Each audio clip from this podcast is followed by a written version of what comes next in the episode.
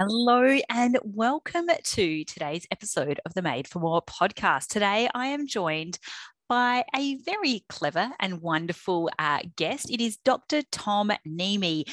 Uh, Dr. Nehmy is an award winning clinical psychologist with a passion for preventing psychological problems while also enhancing resilience and well-being. His university research produced the world's first prevention program to prevent the onset of symptoms of depression and anxiety while also reducing risk for de- eating disorders. Uh, Tom currently works with companies, schools, professional organizations to help them build psychological skills for mental health, well-being and resilience. More than 45,000 people have attended his workshops, training programs, uh, invited keynote addresses and conference presentations across Australia and around the world. His work has been featured wild wildly and also widely in the media, but most importantly, it gets outstanding feedback from participants. Tom is also the author of the book Apples for the Mind Creating Emotional Balance, Peak Performance, and Lifelong Well Being.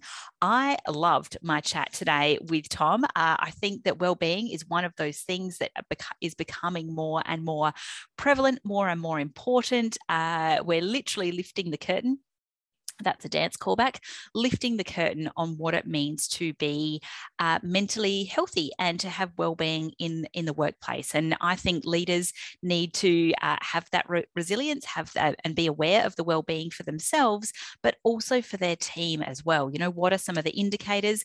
And I love uh, Tom's take on this: is we want prevention rather than cure because it's easier, uh, and it also means that people don't have to go through that spiral of being un uh, mentally unmentally fit, unmentally healthy, uh, the opposite to being uh, mentally fit and mentally healthy.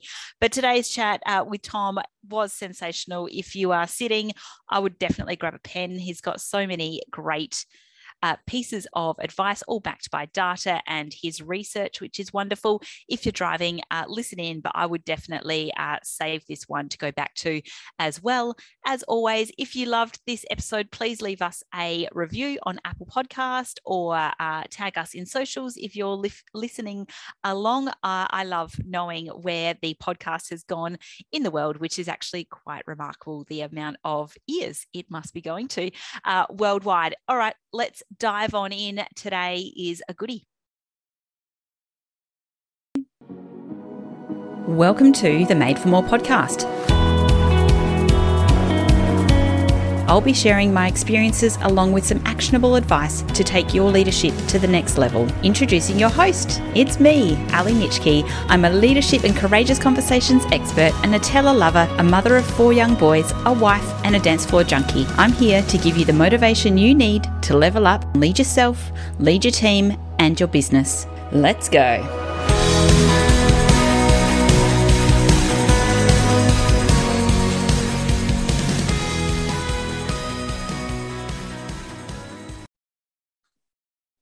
Hello, and welcome to today's episode of the Made for More podcast. I am very excited to have one of Adelaide's own guests on the show today. I've got Dr. Tom Nehmy with me, who is an award winning clinical psychologist in the areas that we're going to be talking about today on resilience and well being. Hello, Tom. How are you?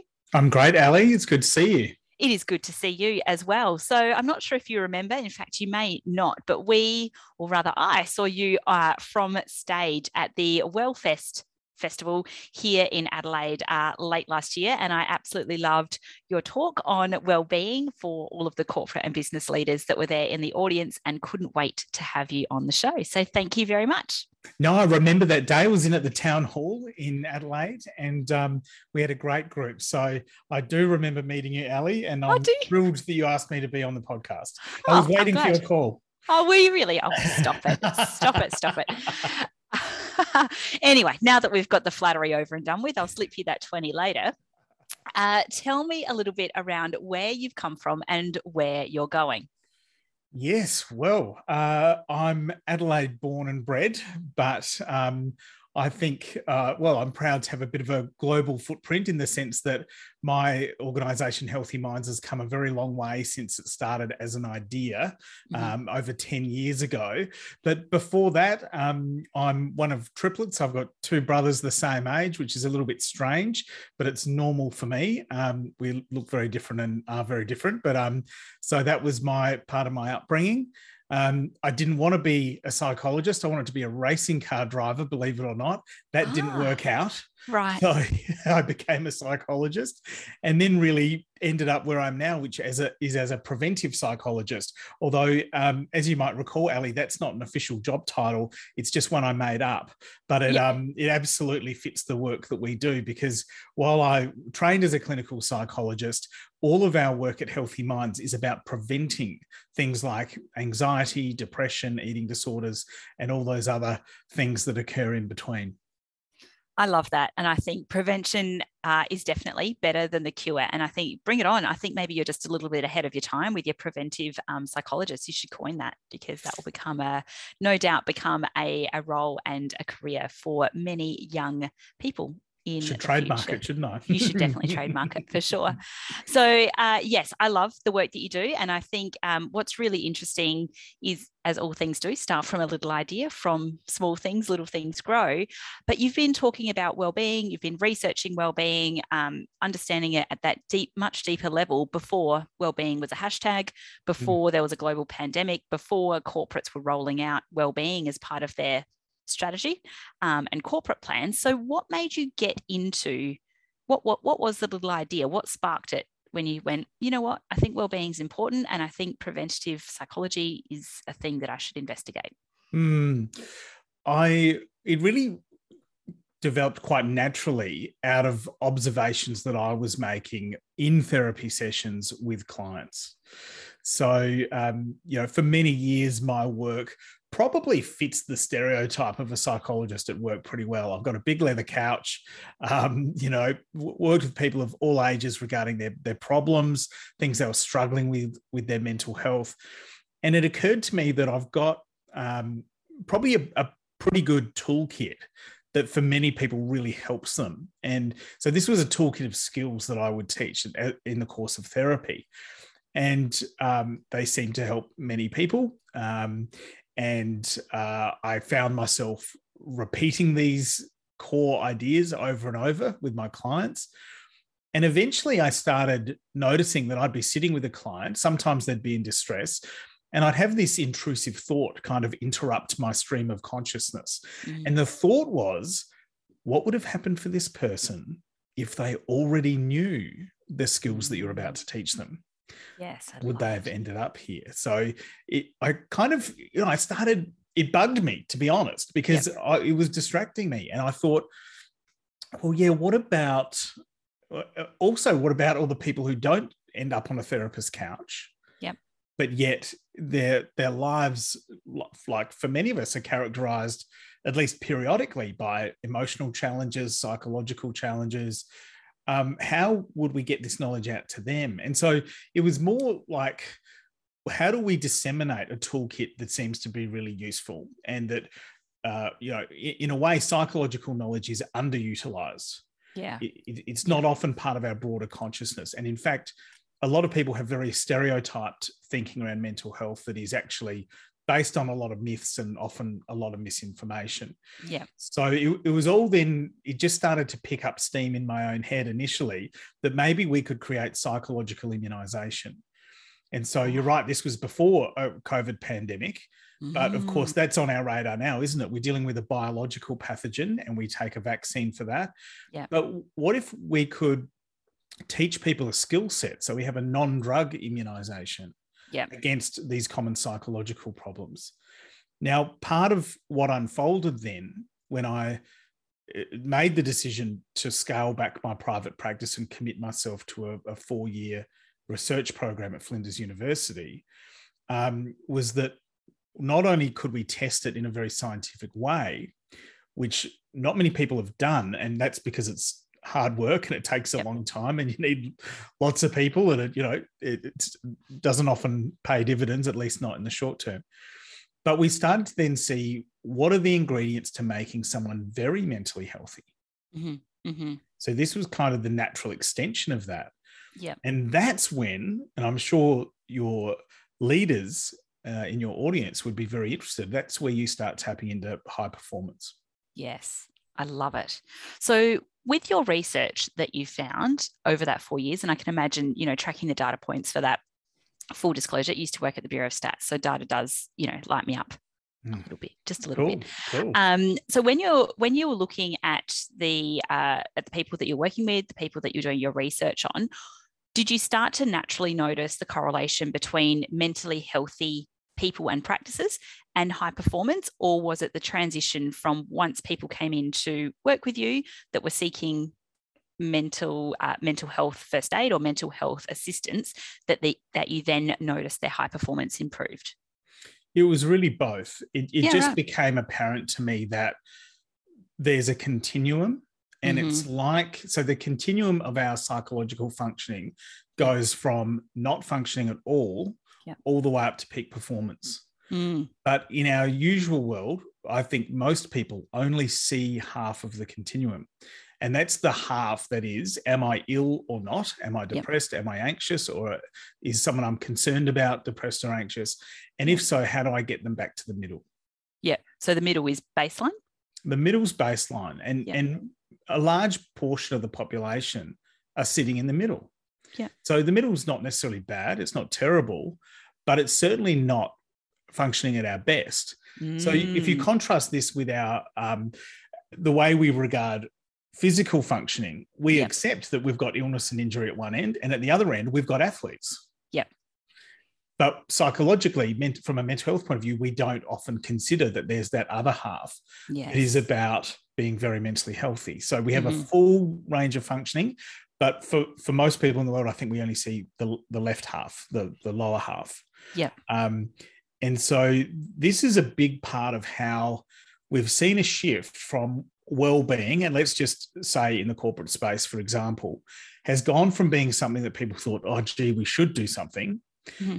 To now, the people who are the real leaders in this field mm-hmm. are saying, not only should we do something, but it is absolutely essential and it is a core part of our business practice because you cannot separate your human workforce's functioning from their well-being. Yeah, isn't that an interesting phenomenon? That makes so much sense. But how for how many years did we used to separate work life and home life and yeah. you know you walk through the door or the threshold and therefore you leave your junk at home or leave it at the door? Is that what they used to say? Leave your backpack yeah. at the door?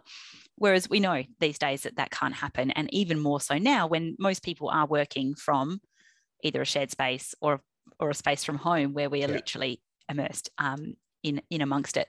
So you mentioned earlier around um, some of the myths surrounding mental health, and I think it, it's wonderful now that there's a, a, a, light shining on mental health, and I think it's at the forefront of many organisations' minds, at the forefront of many leaders' minds. But I still think it's one of those things where people know they need to be aware of it, but then the next step under that, they're not as sure. So, what are some of the myths that you are aware of that you come across as well around mental health? Yeah, there's so many. Um, well, uh, one of the big myths is around stress. Mm-hmm. And the myth uh, that still pervades our society is that stress is inherently harmful or bad. Ah, interesting. And it's not. In fact, mm-hmm. mild to moderate stress is really good. Mm-hmm. Um, it's really good if it's short term and if it's mm-hmm. punctuated by periods of rest. Mm-hmm. Um, but you know, uh, let me use my working week as an example. On the weekend, I really like to chill out if I can. Yeah. Um, I like to just go where my interests take me and spend time resting and just doing it, switching off completely. But in my working week, I want a bit of stress and pressure. Yep. I want my calendar to have just the right amount of demands on me yep. that I'm not going to procrastinate, that I'm going to be alert, I'm going to be focused. And when I'm working, I'm efficient when I'm working. So this is, um, uh, if you look into the theory of stress and performance, this is known as the Yerkes Dodson law. And the Yerkes Dodson law says that on most tasks that you do, you're going to perform better if you've got a moderate level of stress than if you've got no stress at all. So this completely debunks the assumption that we need a stress-free life. I love um, it. now we don't want chronic stress, and we don't want it to be. We don't experience traumatic stress, yeah. and we don't want to be consistently overstressed. Um, and that's that's the the point at which our functioning is impaired by stress. Mm-hmm. So that's the inverted U. We go from low performance, really calm, um, to the middle ground where we're at our peak, and then too much stress is no good either. Yep. Um, but that's a that's a massive myth, and in fact, people's relationship to discomfort generally is a really interesting thing. If people are, I think a lot of leaders, those who are willing to experience discomfort, and let's mm. just think mm. about that in terms of things like nervousness, mm-hmm. butterflies in the tummy, mm-hmm. uncertainty, doubt, um, all of those things that we know we're going to experience when we're at the threshold of doing something bold or new or different. Mm-hmm.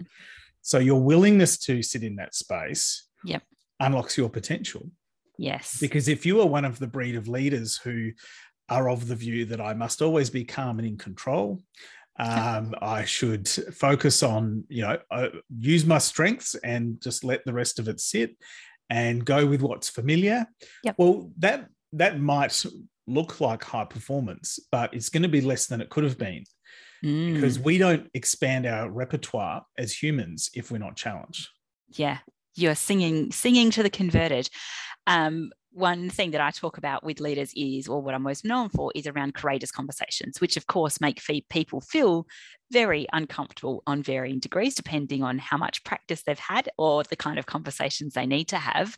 And you've just hit the nail on the head here is the ones that are recognize that it needs to happen are the ones that end up performing really well as leaders are the most highly regarded are the ones that have highly uh, highly performing teams highly engaged teams the ones that go, actually, that makes me feel a little bit gross, I'm not interested, are the ones that continually have the problems. So isn't that interesting? I love it. It creates a ceiling effect on their progress, doesn't it? Yeah. Yeah. Um, but the other thing that let's take it to the next level then. So when somebody is willing to step into that space and they recognize that they're going to get butterflies in their tummy, they're going to have an adrenal response, which is mm-hmm. that's what that is um, they're going to feel a bit hot and sweaty and a bit uncomfortable. But if they can sit there and be willing to accept it, they can engage in that moment.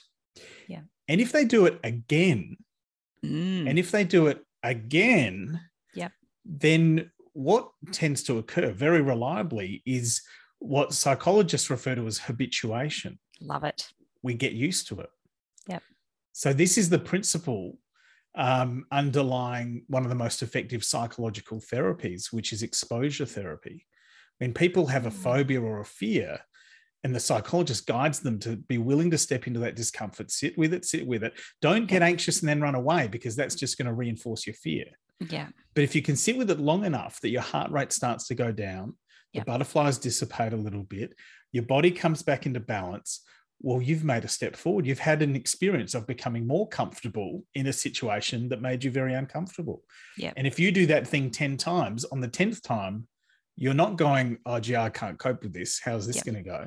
You're going, this is getting boring. What's the next challenge? Yeah, what's next?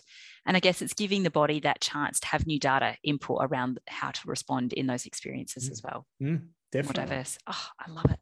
Love it. Love it. What's some of the other myths that you come across around uh, mental health? A lot of the myths relate to thinking in an overly simplistic way about mm-hmm. mental health. So, ah, for example, okay. one of the big myths is positive thinking. yes. Um, so, people assume we do a lot of teaching around these sorts of cognitive skills. You know, what, what is healthy thinking? Well, the assumption is uh, and most people, when they think about it, probably ch- can tune into it. You know, what, what's the big myth? What do people assume that mm. I'm going to teach them? And people often say, "Oh, positive thinking." I'm like, "Yeah, that's often what people assume." Yeah. But um, I don't know about you, Ali. I've never faced a real world problem, and noticed that just thinking positive thoughts solves that problem. Unfortunately, I mean, wouldn't that be nice? Wouldn't it? Um, I'm someone who is over the top optimistic to the point where it drives people around me, namely my husband, absolutely nuts. But when I have faced adversity, I'm, my immediate response isn't like sunshine, rainbows, mm. what's next? We have to deal with it. And I remember years ago speaking to someone about when we have and when we face a, a significant problem or trauma in our life, it's like being in a tunnel and we can't, you can't exit left or right. You have to get get through it. And I think the way that we respond um, well, you, are the expert here, right? Um, the way that we respond to any of those kind of traumas is how do you deal with it in the immediate in the immediate term, but then at the other end, when the the crisis or the immediate impact is past, it's no longer a threat. What's the recovery process from there? Is that where you're talking about um, optimism, or I guess healthy thinking, positive thinking is going? What what do you do after the immediate threat has passed?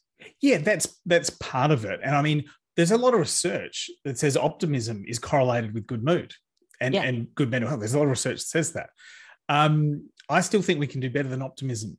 Oh, what's um, after optimism? I'm here for it. Overachievers. Like, yes, okay. I'm ready for the next level. so, in terms of that overall outlook, and, and we'll get back to thinking in a moment, but I think optimalism oh, is more helpful. Oh, that's good. So, where optimism is expecting good things to happen, Mm-hmm. Okay, we can understand how that would be correlated with feeling good. I'm expecting good things to happen. I'm feeling good. That's my outlook. Yep. That's my expectancy.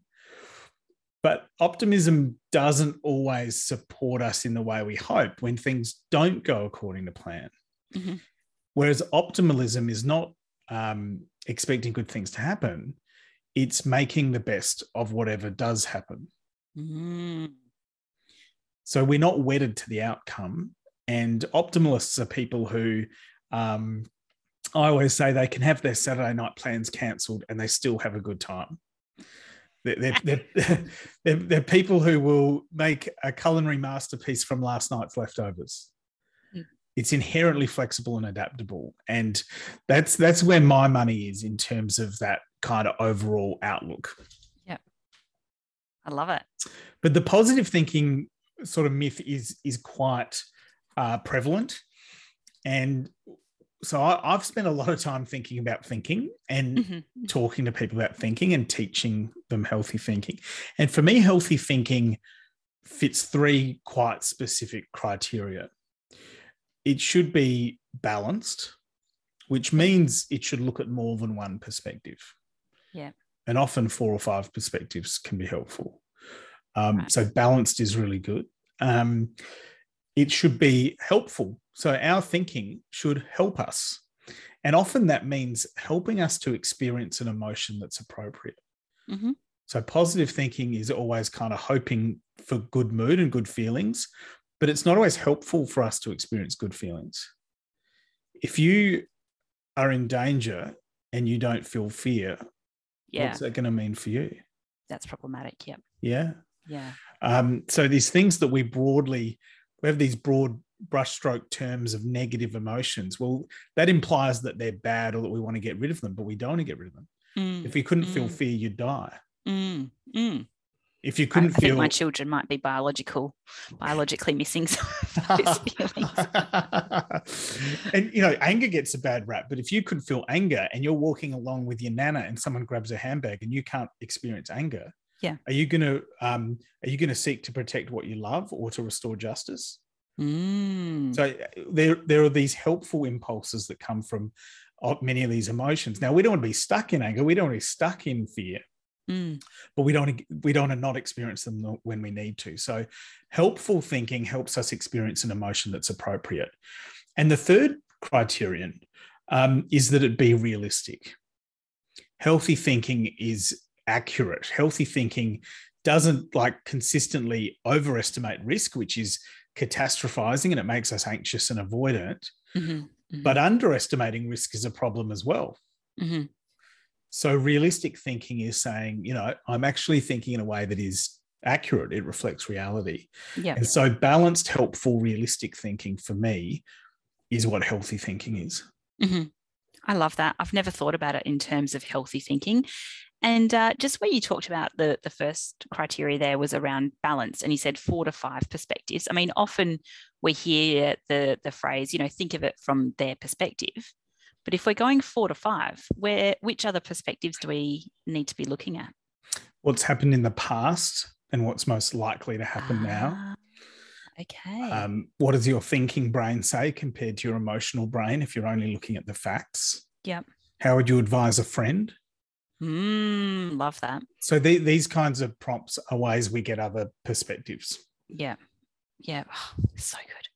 So good. So um, you mentioned briefly there around um, accurate thinking, and as someone who has a thousand children that are continually trying to find new and creative ways to injure themselves. Um, I am very good at catastrophizing. Like if we're doing risk assessment on a playground, I'll be able to find 18 ways that you know we could possibly end up in the emergency, and we'll try to mitigate that um, that risk because I don't have time to go to emergency with the kids. But uh, you mentioned around um, you know that makes us anxious. Is there a way that, that this is the million, multi-million dollar question. Can we start preventing or is there healthy thinking that we can start to implement at an individual level that is a preventative measure for anxiety and or depression? So balanced, helpful, and realistic thinking, by definition, is an antidote to yep. anxious thinking and depressive thinking. Yeah. And, and, and chronically angry thinking. So if you look at mm. anxiety comes fundamentally from overestimating risk. Oops. so and and we can't mitigate all risk or we wouldn't leave the house right so yep. bad things do happen sometimes yep. accidents mm-hmm. do happen um, but we yeah we all all have to find that level of risk that we're um, comfortable with and the good news about letting your kids have that little bit of space to take risks is that if they injure themselves on a playground and they realize, wow, I pushed it pretty far then. Yeah, that's very inconvenient to spend six hours in A&E. But what about the learning experience for your child? So, mm. and, and the, the thing here that is, is quite like, we've got to think there's short-term emotions in kids and we're often driven by that. I want them to feel comfortable, happy, calm, whatever. Yeah. But there's long-term learning. Mm. And I, often we go for short-term emotions at the expense of what's more helpful for someone to learn in the long term. Yeah. And so I always think if my son, I and I, am sometimes at odds with my wife over this because my son's five, and I'll let him take a few more risks than she will. Mm-hmm. And my rationale is, um, yeah, he could hurt himself, and I don't want him to hurt himself, but in this relatively controlled environment, he's going to learn something about his limits. Yeah. I'd rather he learn that at five, seven, 10 than at 17 and a half in a car. Yes. Excellent. Excellent point you make there. Mm. I'll have to reevaluate my playground assessment. Be like, mm. Mm. also clear the calendar. Um, so what are you what are you noticing now has been a trend for within the corporate corporate space with the leaders that you're working with, what are some of the insights that you can share around high performance that have been absolute game changers in terms of healthy thinking or well-being for mm-hmm. that cohort where we want to, you know, lift and elevate performance of leaders and teams and organizations? One of the biggest insights that a lot of leaders connect with, but perhaps haven't thought of before, and we now routinely say this to all of our Healthy Minds clients, is if you accept that well-being and work performance go hand in hand then why would you do a performance review with your staff without also doing a well-being review mm. i love and that we foresee that ultimately well-being reviews will become a routine part of management practice. Now it might not be the way you think of it is going to be because it's not really your manager reviewing your well-being. It's actually the way we teach it is they're facilitating you doing a review of your own well-being. Yeah right. So there's a, a, and we do this in my company. So we're, we're a small team. We work really well together. We know each other pretty well and but so the first thing on our quarterly business meetings is the well-being review. Yeah. And we will um, someone will stand up and draw the well-being wheel on the whiteboard mm-hmm. and we review those six well-being factors from the well-being wheel. And we give literally give ourselves a rating out of 10 mm-hmm. we say okay this is where i'm at for this this is where i'm at for that yep. and here's my plan. And we don't expect that we're going to be 10 out of 10 i don't think that's realistic but i always aim to be a 7 out of 10 as, yep. as a minimum if i can mm-hmm. and if i mm-hmm. can be a 7 out of 10 around the whole wheel that's a really good foundation for, for mm-hmm. my mental health. I, I sort of use the term well-being as like a holistic view of what mental health is because mental health isn't just your mind right it's yeah. also to do with your sleep your body your exercise your relationships your values all those things yeah. and so um, i think well-being reviews is a game changer and mm. a lot of leaders and you know some of our um, larger corporates some of their um, most strident leaders are now saying well yeah we're going to incorporate this in what we do yeah and it means that if there's an issue, they know about it and they can support their staff sooner. It prevents the things that the bean counters always look at, like absenteeism and productivity and output and um, staff turnover. It has a direct link to that. Um, so, well-being reviews has been a big one. Yeah, I love that. So, just for anyone who's wondering about the uh, well-being wheel, they can download a copy of that from the website. So, I'll put the links in the show notes as well. Uh, but are you able to cover off? You mentioned there's the six areas. Are you able to cover off on those yep. six? Uh, we'll just do the highlight reel. Sure. So, in no particular order, primary relationships. Mm-hmm. So, any relationship that's significant, and that includes work relationships. Yep. If they're encouraging and healthy and supportive, it's good for your well-being and if they're not it detracts from it mm, and love it connectedness in the workplace for example your sense of belonging and being understood that's reflected in your primary relationship score um, the next segment is about biological needs and bodily health mm-hmm. and this is another one of those big myths that your physical health is separate to your mental health and it's actually not mm-hmm. because if you don't get enough sleep and you're dehydrated and you're hungry and mm-hmm. you're in pain mm-hmm. you're not going to function very well psychologically. Yep. So, diet, hydration, sleep, all of that kind of stuff is part of the second factor. Mm-hmm. The third one is exercise. Yep. Which reliably releases endorphins and make you feel better. It's nature's antidepressant. Mm-hmm. Um, the fourth segment is psychological skills, which is what our work is really based around. That's our expertise, the psychological skills, so the healthy thinking stuff, mm-hmm. um, and a bunch of other skills that come under that. Yeah. Um, and then we have two more segments that often the ones people are a little bit surprised about. So one we call the balance segment. Yep. And the balance segment is about having fun for fun's sake, mm-hmm. having interests outside of work, having a social life. And you'd be surprised at how much scientific evidence there is behind this. Mm-hmm. Really important. And then finally, it's what I call the big picture segment, which is about the big picture of your life. Why am I here? What's my purpose? How do I derive meaning from what I do day to day? Yep. And um, you know, each of these has good scientific evidence behind it. That's why we included it and you know having a sense of purpose means you're likely to live longer than someone who doesn't. Yep. So good. So it's so not think, insignificant. No. When i saw you speak and you um you had this up on a slide and you said fun for fun's sake and i'm a big seeker of joy. One of our, our guiding principles at made for more is joy and i loved that joy and fun normally fall in uh, into a similar bucket. Uh, so tell me a little bit more around fun for fun's sake because I think as adults, what I notice is we don't want to have too much fun. Like it's a little like you don't want to you don't want to have too much fun or be too funny. But what what does the data say? What does the research tell us about fun mm. for mm. fun's sake? It's just really important and healthy. Okay. And isn't this isn't interesting that that's like the first thing that we relegate Yes. When we're stressed or we've got grown up stuff to do, we think, oh, well, the fun goes to the like mm-hmm. that can't be as important. Well, the you know the metaphorical prescription that I give everyone is funds essential yep. because it it activates us quite literally. It lights up pleasure centers in the brain. It, it, it, gives us all these healthy biochemical and hormonal responses that help even out our mood, that help moderate those times of stress and effort and pressure. Mm-hmm. Um, and it's part of being mentally healthy.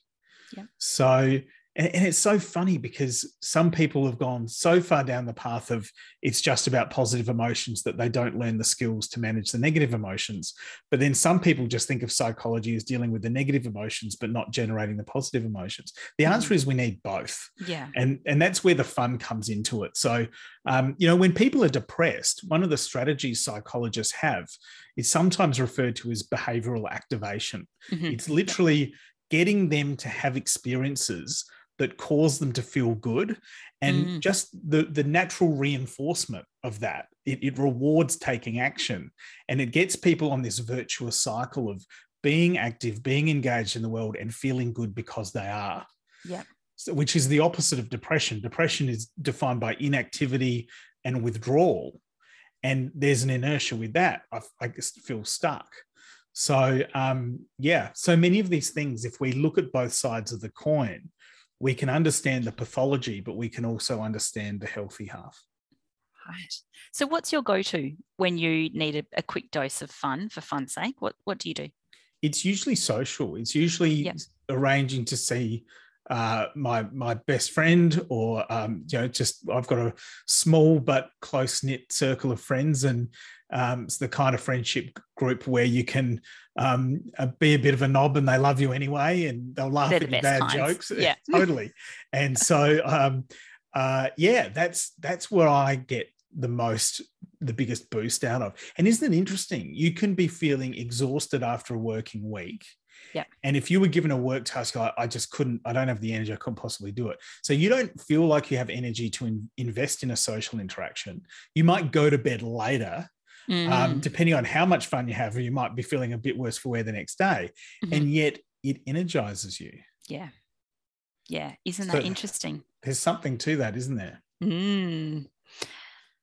Amazing. You've given me a lot to think about, and um, I really love this this healthy thinking around the antidote for anxiety and depression. And I think if even if um, the listeners take nothing away, uh, which they won't, of course, there'd be thousands of things. If if they can take that away, I think that would be an amazing step in the right direction for healthy thinking, well-being, healthy minds. What would be you work with leaders? You've got a team. What would be your top five tips for leaders? What's your go-to? Well, if I've got to limit it to five, I am going to. Well, isn't it? I think I think one of them is is kind of what we touched on before. Be willing to experience discomfort. Yep. This unlocks potential. It gives you more options. It broadens your horizon. So you know this pays off when we're overcoming our fears, but it also pays off when we're striving for a bigger goal. If you can sit in that uncomfortable space, um, you're going to go further. Um, so number four in my top five would be to realize that perfectionism is an ironic process. Mm-hmm. you're striving to be perfect and you're you know your striving gets really intense and rigid and focused it's probably going to get in the way of you achieving right so that that'd be my number four um, number three is that i think one trusting and trusted advisor is worth 10 micromanagers Ooh, good one. So, you know, we leaders can inadvertently foster dependence mm. by being over involved in their team. Mm-hmm. And so it's a bit like the parent letting go a little bit. Mm-hmm. We want to control all the contingencies and make sure we secure a good outcome as much as we possibly can. Mm-hmm. But in the short term, we we we don't want then that to be a reliance on us. Yeah. We want people to spread their wings, find their limits, uncover their potential.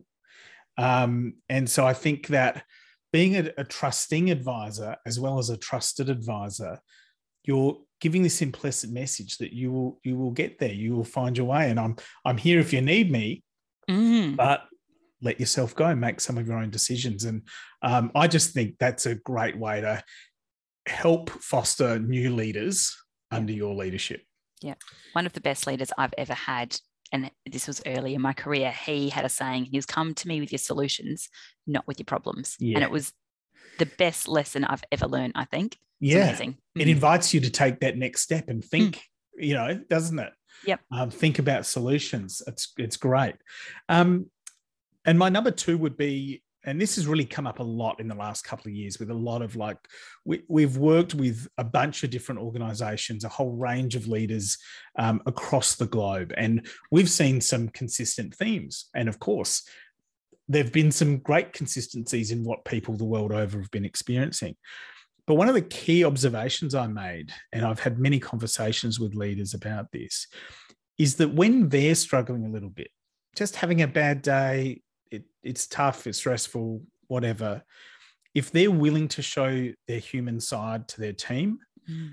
it gives everyone else permission to acknowledge feeling what they're already feeling. Yeah. And, and it opens the door to help seeking if someone wants to reach out to a leader. And so some of the more junior leaders, I think, and maybe I'm, hmm, I don't want to tie everyone with this brush, but I think some of the more junior leaders were still very invested in impression management. Oh, impression management. That's good. They wanted they wanted to play the role of the leader, mm-hmm. Which to them meant always communicating that I'm in control and brushing over the problems that's I've got it in hand, you know, I'm steering the ship.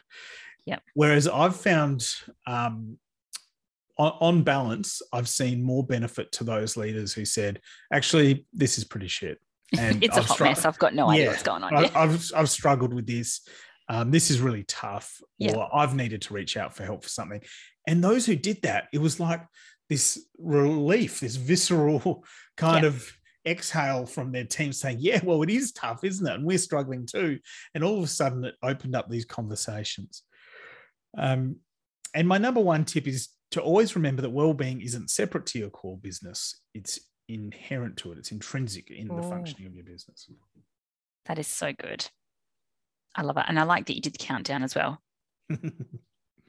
Excellent. Thank you so much for coming on and chatting today about uh, well-being. I uh, have got some work to do with my team as well around. I think you know having a look at that well-being wheel as part of the assessment is really important to incorporate both sides of both the, the physical, and mental, and also then what's happening on the balance sheet too is uh, is amazing. So if people would like to find out more about you, I think you mentioned you've got a great um, download for uh, some of our corporate leaders where can they find that and what what's your what's the the handles and where do they tag you? All of those so um, yeah i think uh, people can visit our website at healthymindsprogram.com and i think it's currently under the news section of the website. We need to rejig the website. Um, but you'll find something called the Ultimate Corporate Wellbeing Playbook, mm-hmm. which is something my business partner Nick Lee and I put together because we wanted to support leaders in thinking about the big picture and the long term not not looking at just which fire do i need to put out or which workshop should i run but what does a preventive mental health strategy look like? Mm-hmm. so that's free to download from our website at healthymindsprogram.com you can contact me directly tom at healthymindsprogram.com that's an easy one to remember. Um, my personal website is tomnehmy.com and that's where you'll find a link to my book. So if people um, really, you know, I've got a bit of a taste for some of these psychological concepts we've been talking about, and they want the, you know, the hamburger with the lot, then they can. Um, there, there's a link there on my website to purchase my book, Apples for the Mind, and Apples for the Mind has like really everything that we teach in our workshops, pretty much, is in the book. Is that a play on an apple a day keeps the doctor away? It is. Huh, love it very clever. Thank you so much, Tom. I'll pop all of the links into the show notes. And uh, if you loved what you heard today, and I'm sure that you did, be sure to reach out uh, to Tom and tag this uh, on socials as well as you're listening or watching. Have an amazing time. Thanks again, Tom. Thanks, Ali. Bye for now. Thank you so much for joining me today. If you enjoyed this episode on the Made for More podcast, please make sure you subscribe to receive future episodes. And of course, five star reviews are always welcome on the Apple podcast. If you'd like a copy of the show notes or any of the links mentioned today, check out madeformore.com.au forward slash podcast. And of course, if we aren't connected already, you can find me in all the usual places Ali Nitschke on LinkedIn, ali.madeformore on Facebook and Instagram. I hope you have an awesome week, and I'll catch you again soon. Bye bye.